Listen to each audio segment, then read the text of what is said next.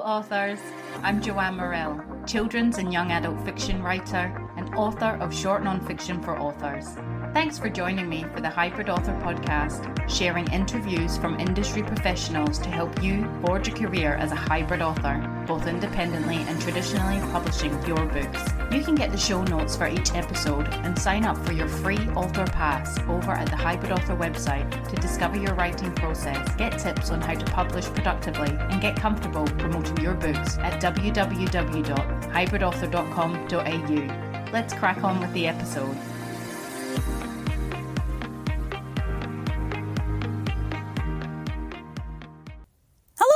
Authors. I hope you're all keeping well in whatever part of the world you reside and listen to the podcast in. Today's interview is with memoir prose poet and writer Cynthia Marie Hoffman. And we're chatting mental health in writers. Cynthia shares her experiences of living with obsessive compulsive disorder, OCD, from a young age, her writing processes, poems from Exploding Head, her latest memoir prose poetry collection. How writing helps or hinders writers who suffer from mental health in creating and publishing their words, writing other people's mental health stories, and much more. This is a truly eye opening, powerful, personal, and awe inspiring interview.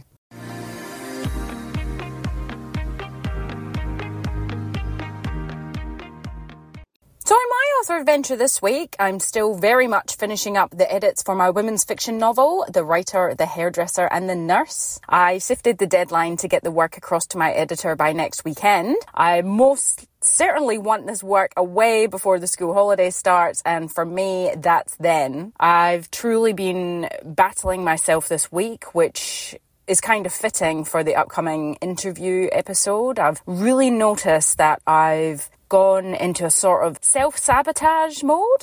I've really been throwing negative, unhelpful comments my way. These are what I call author fears, and they look like you'll never get this work finished on time, you're wasting your time, and the usual always no one's going to read it, no one wants to buy it. And I think these come about because I'm going to be independently publishing the work, and you know, you spend so much time, effort, and money, you put up money for, for publishing this work, and it's kind of like, you know, these fears come up because you've no guarantee for return on investment because at the moment I am two books into my self-publishing career. And yeah I, as I said I, I am earning uh, money from those but it's not a full-time income. And, and you just keep thinking you, you just have all these thoughts that come up, but I've, I feel like I'm, they're getting thrown at me hard and fast more than ever because I'm almost at the end. So I'm almost at that finishing point where these thoughts always seem to emerge from me. So it's definitely my body's way of protecting me from taking risks, getting hurt. And it's really sad and scary to watch how my own self wants to keep me nice and preserved and pretty where I am. Nothing can touch you. You're nice and safe. It doesn't want me to progress and go into the scary unknown because if you've ever read, you know, every writer has these thoughts, these self doubts, these author fears, big names. And, you know, we must turn these scary thoughts, these author fears on their head by challenging them. Well, what if my work, this book is loved by all? What if it changes someone's life?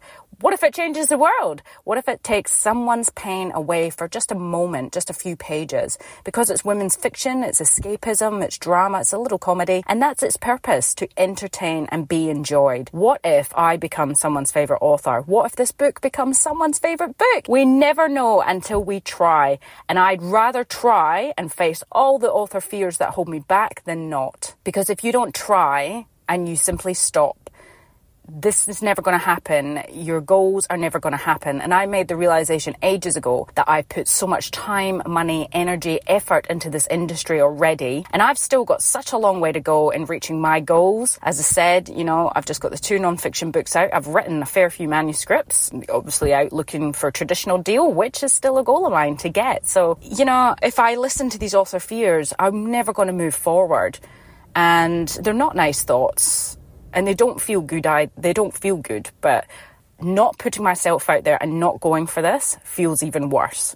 I'm definitely on the path I'm supposed to be as much as these fears try and hold me back. There's been some days where they have they've succeeded and they've persuaded me and I've become super unfocused or I've stopped and I've given in, but then I've proceeded the next day. And and maybe maybe I did need those days to take a break and just get back on the horse. I'm not sure. But I can say I'm happy to report I am on track for next week. And like I said, I really believe in the story. I love the characters and I've done so much work on this novel. It's too much not to go ahead. So, the upcoming episode, although definitely a light-hearted chat between me and Cynthia, this topic is quite a heavy one. Cynthia nor myself are health professionals. We simply discuss Cynthia's experiences with her mental illness, which is obsessive compulsive disorder, OCD.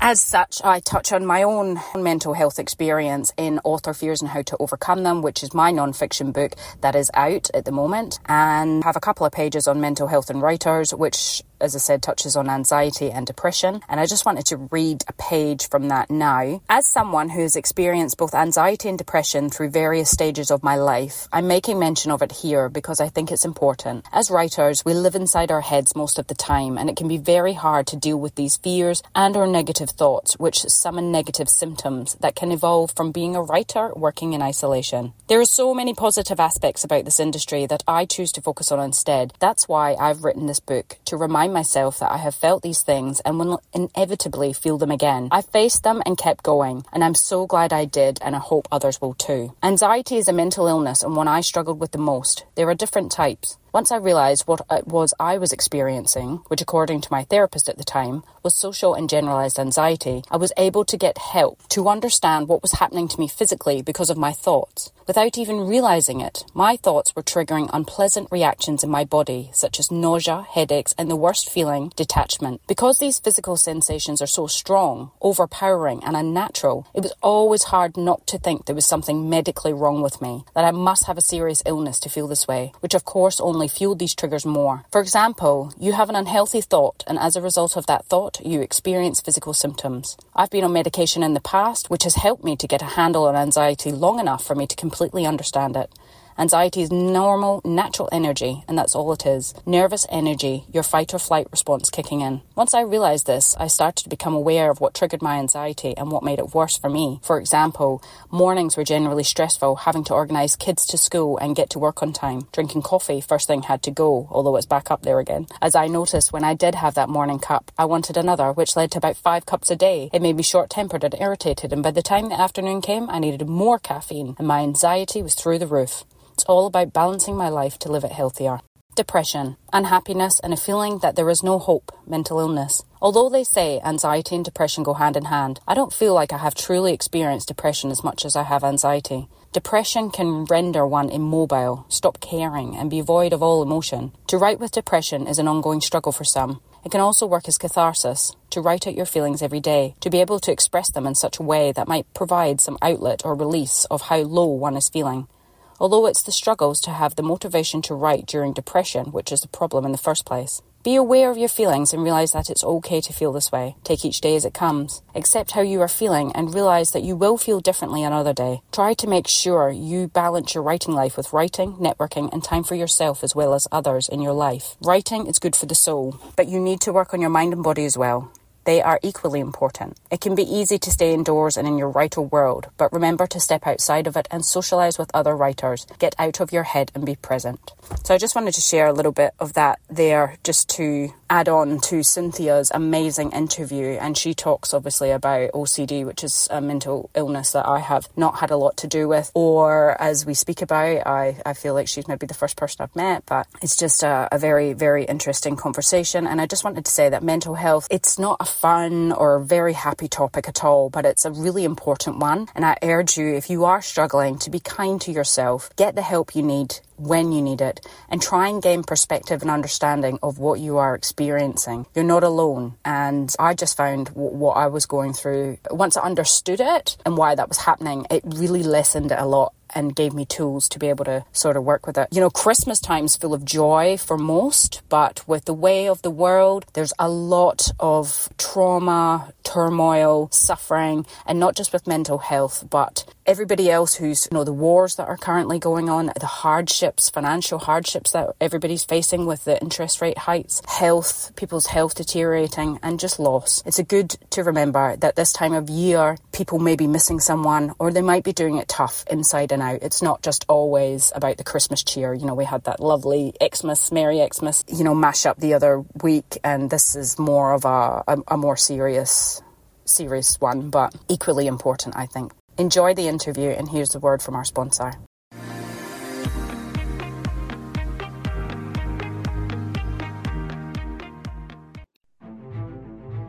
Thorn Creative, where beautiful websites for authors are brought to life. No matter what stage you're at with your writing, your stories deserve a dedicated space to shine. Whether you're just starting out or have a bookshelf full of bestsellers, your website is the hub of your author business, binding everything you and your books offer together. Thorn Creative can nurture all aspects of redesigning your old site or start afresh from the initial design.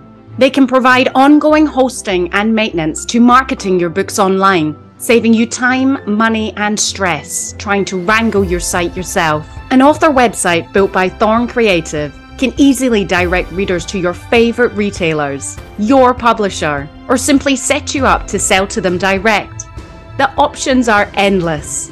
Thorn Creative have worked with many authors across all genres and know what goes into good, functional working author websites to sell books. Head on over to thorncreative.com.au slash websites for authors to read author and publisher testimonials and to see what they offer and some of the sites they've created.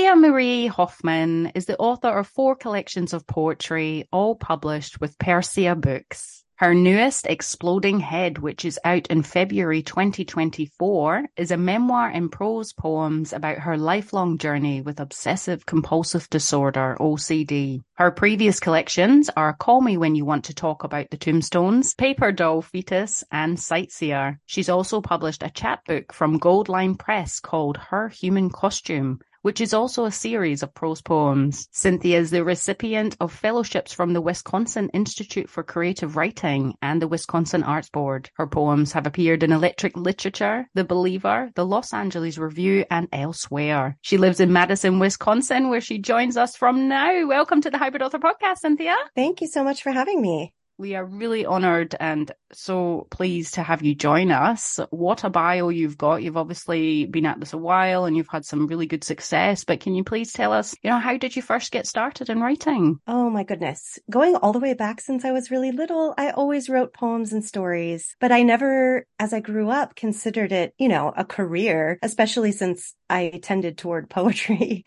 So I started out majoring in photography in college and I discovered over the couple of years that really photography is also an art. So I really needed to choose which art I wanted to focus on. So I switched to English, ended up with a master's degree. I taught at the college level for a few years, but then I ended up getting, you know, a regular non-academic desk job. It pays the bills, allows me time and energy to be creative on my own time. And I published my first poetry collection in 2011 with Persea Books. They fortunately have continued to like my work. So mm-hmm. I am just about to publish my fourth collection with them now. Wow, that's amazing. Congratulations. And uh, before this Thank interview, you. we were chatting about your lovely photographs. So yeah, you're obviously got skills in the photography side. yeah, it's always cheaper when you can do your own author photo yourself. Do you offer... set up a tripod? Yeah. Do you, is that a service you offer? Because you should, I think. no, thank you. Every once in a while, I do take author photos for my friends. so I, I do, but just I, they don't pay me. Oh, you're too modest. Just you should definitely, fun. yeah, look, look at branching out into that. I'm sure, but no, that's that's an incredible start there. Uh, well, today's topic is on mental health in writers, and we're going to be chatting about your forthcoming publication, which is Exploding Head. And as mentioned in the bio, it's a memoir and pro- prose poems relating to OCD. So, can you tell us about the work and and how it came to be? Yeah, sure. So I started writing poems about OCD in about 2013, which now looking back is 10 years ago. And I, I was already 38 years old at that time, and I had never really talked publicly about having obsessive compulsive disorder. It was something that I kept secret most of my life. And I really only shared bits of it with my closest friends. So when I started writing these poems, it was really the first time I was talking about OCD in detail and trying to communicate what goes on in my mind with someone other than my best friend or my husband. So it was, it was, it was tough at first, but I, I realized I was, you know, building a book and I started to think of the book kind of as a memoir when I realized it really was the most personal thing I've ever written. And ultimately, I realized it would be shaped in a way that would just tell the story of OCD in my life. And it wasn't going to be an OCD story from a critical, historical, or cultural standpoint. It was just my personal story. So in that way, I sort of consider it more of a memoir type poetry collection than my previous books are. Yeah, I've I've obviously had a copy sent through and I've read the poems in it and they're super powerful and your writing is amazing. But with your OCD, when when did you become aware of it and when did you get diagnosed? Well, first, thank you so much for the compliment on the writing. I I think I was always aware that something weird was going on in my mind when I was very little, counting things and looking at the window and counting the four sides of the window. You know, it's a square and just counting the four sides over and over. And it was kind of like a anxiety that I had running in me even as a young child. And I found that the counting kind of, the compulsion kind of helps ease the anxiety, you know, until you do the compulsion so much, the compulsion becomes a problem. And therein lies the issue with OCD. I kind of self-diagnosed when when I was a teenager and I discovered a book called The Boy Who Couldn't Stop Washing. I forget the author's name at the moment, but it really shared some personal stories that resonated with me. And one of them in particular was the story of a man who thought he had perhaps hit someone with his car mm. and had to keep stopping the car and looking in the ditch for the body, which is just nothing like anything else I had heard of prior in relation to OCD. You know, someone had to remind me that the character Monk on television, which my parents loved that show, mm-hmm. that he had OCD. But I thought, wow, I watched that show all those years with my parents in my own home. And I never, I never felt like he represented that character represented how I experienced OCD. It's not a, a germs thing. It's not, you know, things being organized in a certain way. There's a lot of misconceptions of what poetry, of what OCD is. Mm. So when I read that story about the man, I thought, wow, these obsessions that are really just shocking, intrusive thoughts, or perhaps even sometimes upsetting and violent thoughts can be a part of OCD. And that was really when I noticed I, I kind of self-diagnosed myself with that. Mm, wow, it's that's oh, it's it's not incredible, but it's it's super interesting, and it's it's just it's not uh it's OCD is not something I, I've looked into as much, but obviously preparing for the interview and I read about it, and and like you said, there is a sort of stereotype around it for people who don't have OCD that you think it's it's the cleaning thing and it's this and it's that, but it's obviously so much more. Did it turn out that the had the guy actually hit somebody or no this was just his no, thoughts? yeah. no, it oh, was wow. just his obsession that he had worried about. And that's something that i think in general we don't understand that ocd can take on so many themes in mm. terms of the obsessions. There just almost anything can become an obsession. And there's a lot of stigma around many of these themes. So it doesn't get talked about as much as things like organization or fear of germs. So I think that a lot of that is hidden and people might have OCD and they don't recognize it because they haven't seen a story that reflects how their OCD enacts itself in their mind. I hope at least that my book shows another side of OCD that maybe isn't as often shown in TV or in books that people who have OCD will connect with and resonate with. And I don't ever say in the poems OCD mm. at all. I don't, I don't name that, but it was very important for me to name it on the back of the book to say, this is a collection of poems about OCD. Because I had an early reader who thought, oh my goodness, you have schizophrenia or you you know mm. there was this moment of kind of being misdiagnosed by a reader and i thought wow, that really shows how much misunderstanding there is about OCD in mm-hmm. popular culture. And also that I myself writing about mental illness without stating the diagnosis outright risk other people attempting to diagnose me. Yeah. So I wanted to own that at least in the back cover copy of the book.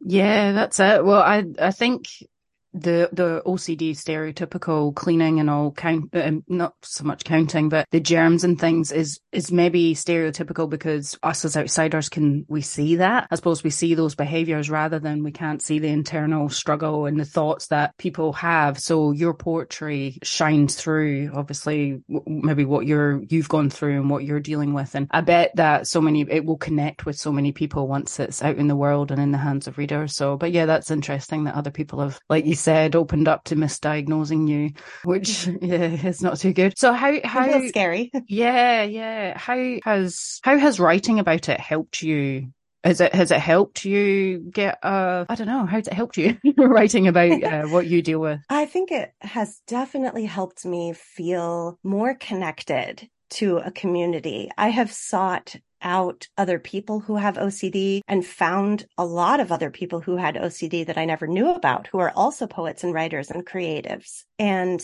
just knowing that that community was out there and available to me, but all those years that I was keeping it secret, I wasn't able to have that. You know, I kind of feel like now I'm, I'm feeling more connected and I'm hoping that me reaching out with this book not only helps me feel more connected, but will help others feel more connected as well. I think that it has helped me be able to just talk about it more, to find the language to talk about it. And sometimes just saying things out loud can really release the power that they hold over you. Just putting it down on paper and sharing it, as scary as that is, you think, oh, I kind of I feel more powerful over that thought now. Like that's that's kind of a really silly thought. Why did that scare me so much? So yeah, it kind of gives me that step back and that perspective. Yeah, that's it. I think it is a strange thing to sort of write something down and then you do get more clarity on it. I think, and you do sort of uh, more pathways are kind of open when you release something out through words. I find anyway, for sure. With OCD, so obviously you rec- you recognized it and within yourself yourself at quite a young age. Is is it something that is that develops from a young age or can can it come about from in adults and older life as well do you know much about that yeah i think that it can come about later in adult life but i think primarily it's diagnosed in children mm. but i didn't i don't think you know growing up in the 80s my parents didn't probably know anything about OCD and they wouldn't have recognized it in me because a lot of my, my, I wouldn't say behaviors, my compulsions were really all internal. You know, I can, I can count, I can look at things. Nobody would know. Mm. No one, no one would know, I, which is a blessing and a curse because I avoided stigma. You know, I didn't have to share it with anyone. No one ever made fun of me because I had OCD because mm. they didn't know, but also I didn't get any help because no one knew. I hid it. I kept it to myself. I didn't have a lot of outward compulsions that people noticed. I do have one poem in the book that talks about blinking, and it is something that I used to do when I was quite young.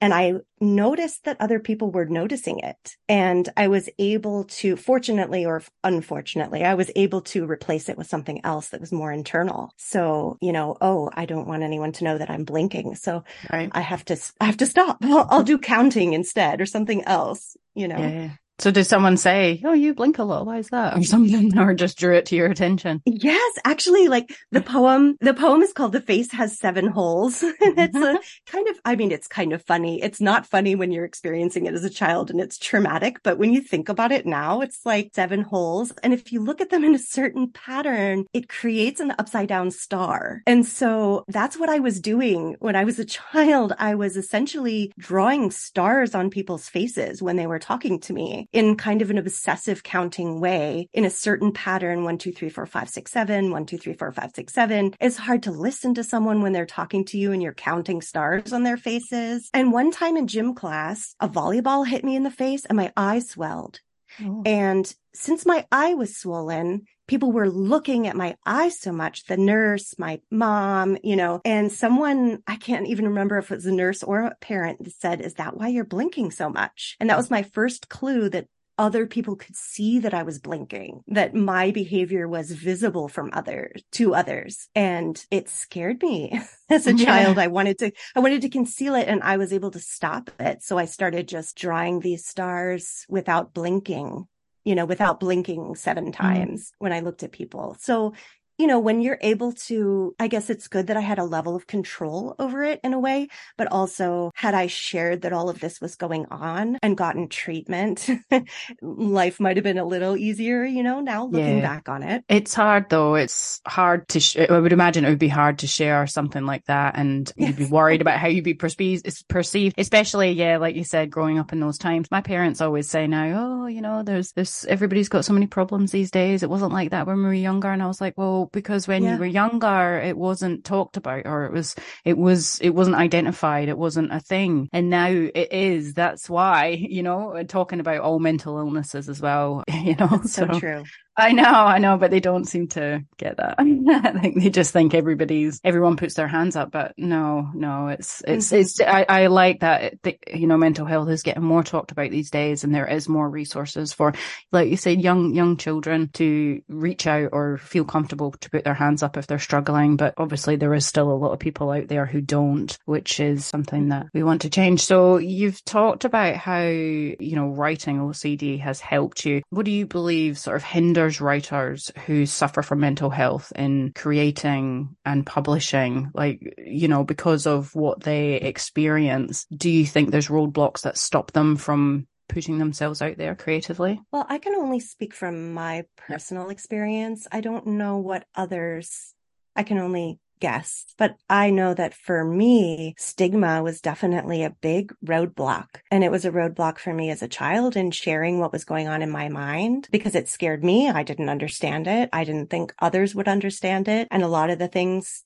that I thought about were like the stars on people's faces. They're just really silly, you know? And so it's hard to express, especially when you're a child, how, how challenging and hard that is to, to be experiencing something that sounds so silly when you say it outright. So I think stigma is definitely a big roadblock. And I think also if you're writing about mental health, I think the main thing to remember is that you don't, you can release yourself of any pressure of thinking that you need to be a singular representative of that mental illness or a spokesperson or even an expert on it. You only know your own experience. And if you write directly from your personal experience with that mental illness, that is what will connect with readers. Yeah, I think that's a good point there because mental illness, although there's probably, like you said, well, in OCD, there's lots of dif- different things. It's, it's probably, oh, what's the word? Not represents, but, but comes through each of us differently. Rather, like you said, it's, it's your own experiences. So would you, what about if someone wanted to write about mental health from someone else's experiences? Do you think that can be done or it's more powerful from you, people lived experience? I think that if you're writing about someone else's experience, it depends in what way you're doing that. If you are telling someone else's story, then is it, do you have permission to do so? Is it like, are you a journalist? Is it a you, know, a reporting type position, or if you're writing something that is a personal essay or a memoir, but involves someone else who has played an important role in your life who suffers from mental illness, I think the most important thing to remember is to tell your story. And you're not voicing someone else's story in order to replace their ability to tell their own story, but you're talking about from your position how what that person went through affected you. So as long as you, you know, maintain that point of view and keep it organic to your own story and central to your own story, just have to avoid speaking for others in that way. Mm, yeah, no, that's absolutely good points there. Back to your work, Exploding Head. What was your process there? Did you did it just come quite organically and you just had to sit down and, and write out your feelings and things like that? Or do you have a certain process that you had to follow with your writing? I think that I tend to write what you would call in the poetry world, we call them project books. Mm-hmm. So mm-hmm. that's essentially, it's kind of like a novel or a collection of short stories or something that's all on, on the same theme or has something that's formally cohesive about them, about all the poems so that they stick together. And all of my collections seem to be that way. And I think that it's because I get obsessive about things, you know, not just because of OCD, but I tend to want to really dive down into a particular topic and sit with it for a long period of time and write more than just one poem about it. So I tend to come up with these big ideas before I've even started. And I think I'm going to write a book about X. It's never, I'm going to write a poem. It's always, I'm writing a book.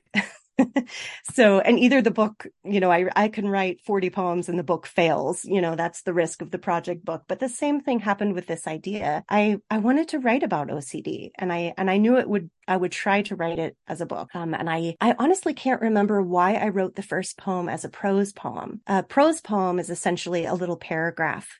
There aren't any line breaks. It just looks like a little paragraph on the page. And I feel like it matched the way I felt when I was in my OCD mind. It's like a little box. Everything is very compressed and tight. And also anything can happen in that box. It also felt like a safe space where I could hide little things that felt scary to me. Nothing was kind of hanging off the end in a line break with white space. It, you know, uh, poems that have like line breaks and white space to me felt too exposed when I was talking about something that had been a secret for so long. So I felt comfortable in this form of just these little paragraphs. And I just, I wrote the first one. I brought them to, po- I brought it to poetry group and I said, I don't want to talk about what this is about, but I want to start writing these poems. My poetry group was just very supportive and helped me believe that I could write these poems and didn't ask too much about what it was about and just helped me very slowly reveal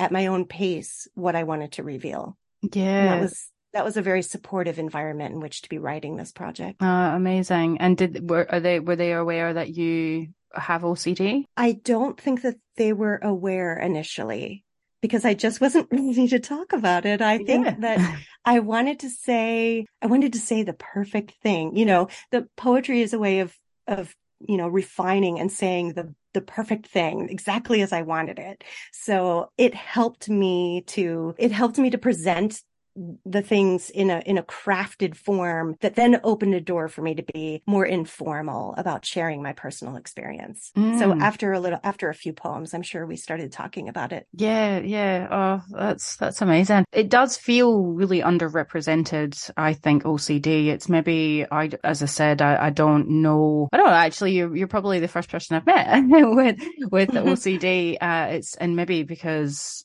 I, I don't know. Is it, have you found it's it's less common in people? That's why it's underrepresented so much. Say with um alongside like anxiety and depression, which is has high numbers in the population. Yes, perhaps. I mean, I think just did a quick search here.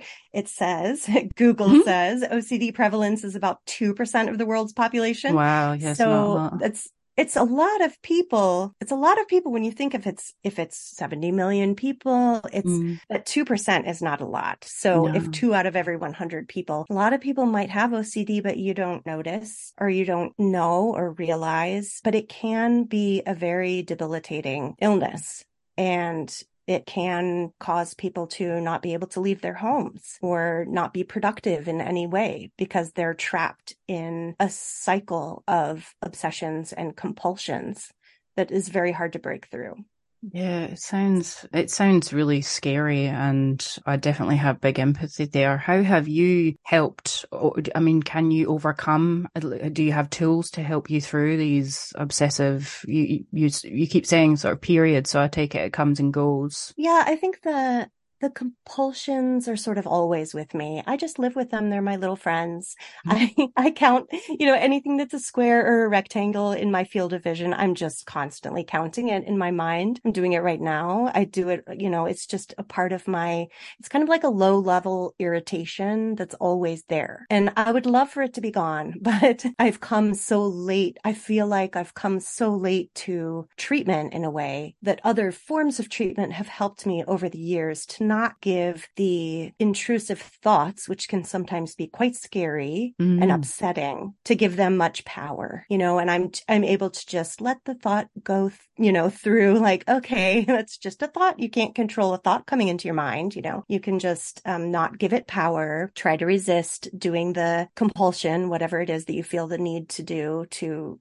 reduce that anxiety you feel. And that's essentially like a self-made form of exposure response prevention therapy, which is when you expose yourself to something that's upsetting, your obsessive item, and then you try not to you try to prevent yourself from doing the response, the com- the compulsive response. Mm-hmm. So I think that I've kind of just managed to just get through my life for so long, and writing about it has has helped quite a bit. But it also because sometimes when I'm writing about certain things, it causes me to look long and hard at those things because I'm making a poem about them, that I'm granting those ideas more power than I normally would if I were going to get through my day without right. a lot of upset. So it can be upsetting and triggering to write about your mental illness. Mm, wow. Yeah. I, I, in my mind, I would have thought it, as you said, you're focusing on it. So that's maybe giving it power. I thought that would be maybe helping sort it through or releasing it. But would you say it's been uh, recognizing, obviously recognizing these traits and then accepting them as well. That's helped you get through as well as writing. I think so. I think that I've always sort of found a way to recognize what about my personal experience with OCD is creative. Like I can work as a creative person in partnership with my particular mental illness. For example, I talked a little bit about photography. I always was very interested in taking photographs up close of shapes and forms. And I did a lot of traveling and all my photographs were just, you know, up close architecture, corners of buildings and shapes. And, and I think that I never would have been as height, have such a heightened awareness of the beauty of those shapes and forms if my OCD wasn't constantly making me look for squares and rectangles and, you know, counting the sides of things. Yeah. And so in a lot of ways, it has helped me see beauty in the world that I think I wouldn't have otherwise seen. And I think it's the same way with language. I have another poem in Exploding Head called, let's see, The Music of Language is clamping down hard. And another line in the poem is the music of language is opening up for you. Mm. And there's a way in which as a child and still today, I tend to hear numbers and counting in phrases. So if someone says something that I hit on a six syllable sound and I can look at a square and count the four sides and draw an X through the middle, then that's six lines. And I, you know, I kind of just, I can't turn it off. I'm just attuned to the musicality of language. And I'm sure that that has, I've been able to tap into that and that's why I love poetry so much. That's why I love language. It both irritates me mm. and inspires me. Yeah. Uh, you absolutely have your, uh, Exploding Head is, uh, just absolutely stunning work. Is there any of your work you would like to read just now? oh, like a little poem? Yeah, yeah, yeah. Um, Do you have a favorite one or? Oh, goodness. All of them. Let me putting you on the spot. I know, but I think it's quite fitting to you for you to share one. I think. Sure, I can share. Well, why don't I? Why don't I share? The face has seven holes. Yeah, because this is the poem in which I'm getting hit in the face by a volleyball. I'm learning to no longer blink. So this is sort of my internal thought process in these poems. I want to bring the readers into what, what it's like inside my brain. Mm. So this poem is The Face Has Seven Holes. Someone is talking to you. Look at her face when she's talking to you. Draw a star. Start with the right nostril. Draw a line to the left ear, up to the right eye, down to the mouth, left eye, right ear, left nostril. The face has seven holes. Blink on it. Seven blinks. Her deep black eyes. One, two, three, four, moving mouth. Five, six, seven. In gym class, a volleyball hits you in the face. Your eye swells. Is that why you're blinking so much? Someone says. She leans her face in. 7, 14, 21, 28. This behavior is evident. You look like an idiot. 35, 42, 49. Her moving lips. 56, 63. Her face has seven holes. 70. Did she say something? Draw a star. Blink on it.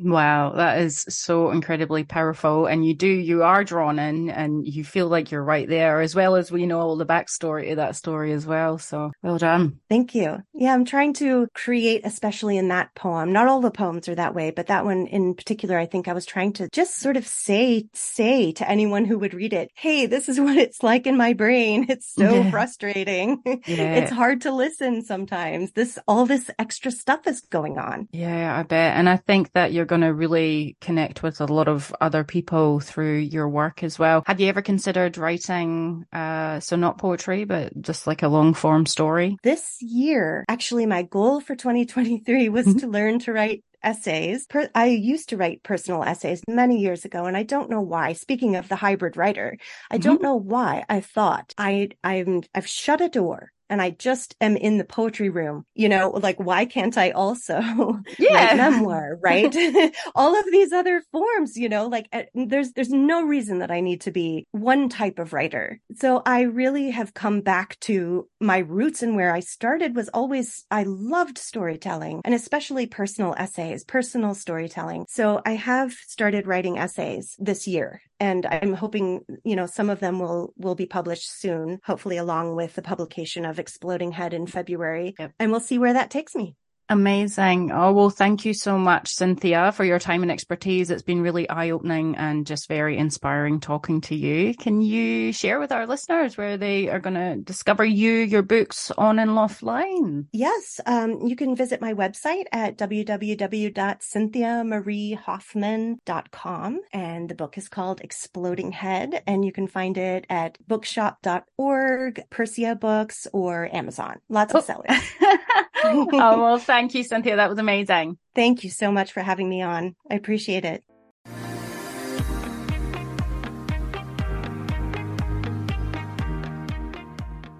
So there you have it, folks. Cynthia Marie Hoffman, such a gorgeous, gorgeous soul. And I urge everyone to go out and buy a copy of Cynthia's poetry collection, Exploding Head, out in February. It's one of the most beautiful, well crafted books that I have had the pleasure of reading. It gives you such an insight, as you heard from what Cynthia just shared there, into a world that I personally have felt misunderstood about.